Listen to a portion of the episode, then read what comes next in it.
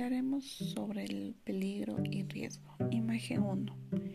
Podemos ver plasmado un salón donde están laborando varias personas, pero el orden no es el adecuado. En peligros entendemos que tenemos objetos en el piso, alambres del ordenador en el piso, fila de documentos, comida sobre equipos electrónicos, cajones abiertos, artefactos en el piso y ventanas abiertas.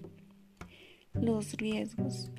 Para el objeto en el piso puede darse caídas, fracturas, resbalones.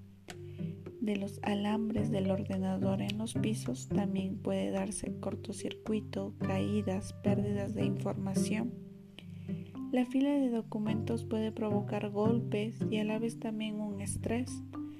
La comida sobre equipos electrónicos se puede dar cortocircuitos, daños en el computador y quemaduras. En cajones abiertos se puede dar golpes, tropiezos, conmociones. En los artefactos en el piso, quemaduras, caídas, tropiezos y las ventanas abiertas pueden provocar golpes en la cabeza, desorden en documentos por el viento, ruido y desconcentración.